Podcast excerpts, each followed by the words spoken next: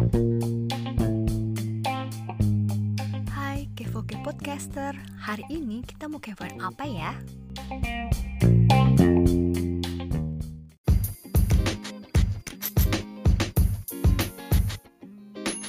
Halo Kevo Ke Podcaster, pada sudah makan belum? Sudah minum? Tiba-tiba ngerasa lapar atau haus? Nah, hari ini kita mau ngomongin mengenai apakah kita dapat mengendalikan rasa lapar dan haus?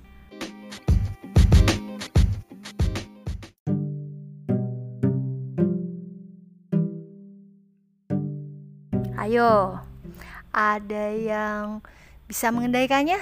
Oke, kalau kita merasa haus, kita kan pasti merasa kering nih pada kerongkongan. Terus, kalau merasa lapar, mungkin akan terasa sensasi kriuk-kriuk keroncongan pada perut. Tapi, nah, tapi nih sebenarnya bukan perasaan di kerongkongan atau di perut yang bertanggung jawab untuk rasa lapar dan haus.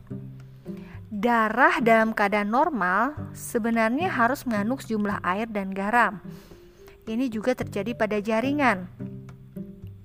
Nah, sekarang misalkan keseimbangan ini terganggu karena suatu hal, darahmu, darah kita, darah saya akan menarik air dari jaringan tubuh untuk menjaga agar keseimbangan ini tetap. Nah, saat air ini dihilangkan, maka pusat rasa haus di otak kita akan dinyalakan.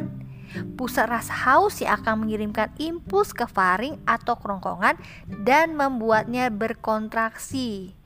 Jadi, kontraksi inilah yang membuat kita semua merasa kerongkongan kering dan juga akan mengalami rasa haus. Sebenarnya, Rasa lapar itu juga sama sih. Rasa lapar juga berasal dari otak, bukan tiba-tiba dari perut yang bunyinya kruk kruk kruk. Di sana, di otak kita ada pusat rasa lapar yang bertindak sebagai sejenis rem bagi aktivitas di lambung dan usus. Jadi kalau tersedia cukup makanan di dalam darah, pusat rasa lapar akan memperlambat kerja lambung dan usus. Tapi kalau darah tidak mempunyai cukup makanan, nah pusat lapar bereaksi dengan melepaskan rem tersebut. Usus menjadi aktif, lalu kita akan menjadi merasa kelaparan. Kemudian perut kita akan berbunyi keroncongan. Jadi sampai ke tingkat tertentu, kita dapat mengendalikan rasa lapar dengan mengendalikan tingkat penggunaan suplai makanan kita. Di alam nih, semakin kecil dan aktif seekor hewan, maka semakin cepat ia menggunakan suplai makanannya. Contoh, kalau melihat seekor burung kecil, dia akan mati kelaparan dalam lima hari. Tapi, kalau anjing dapat bertahan sampai 20 hari.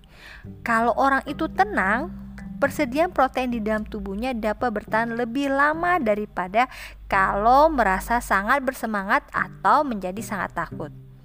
Nah, ada beberapa orang yang dapat melatih dirinya untuk bertahan tanpa makanan selama periode yang cukup lama.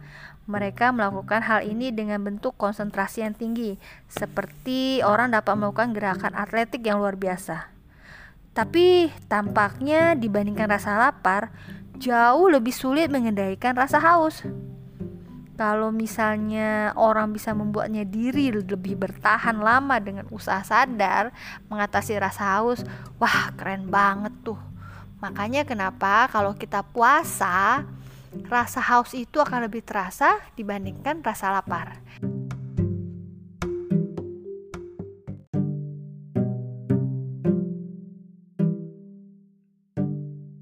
Bagaimana kepo ke podcaster?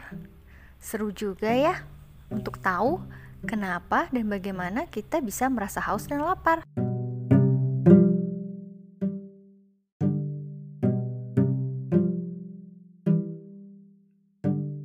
Demikian bahasan kita minggu ini mengenai apakah kita dapat mengendalikan rasa lapar dan haus. Terima kasih telah menyimak episode podcast minggu ini di Kevo Ke Podcast.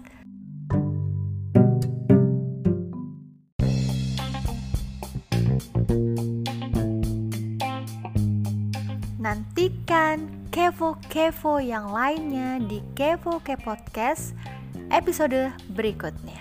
Sampai jumpa. Bye.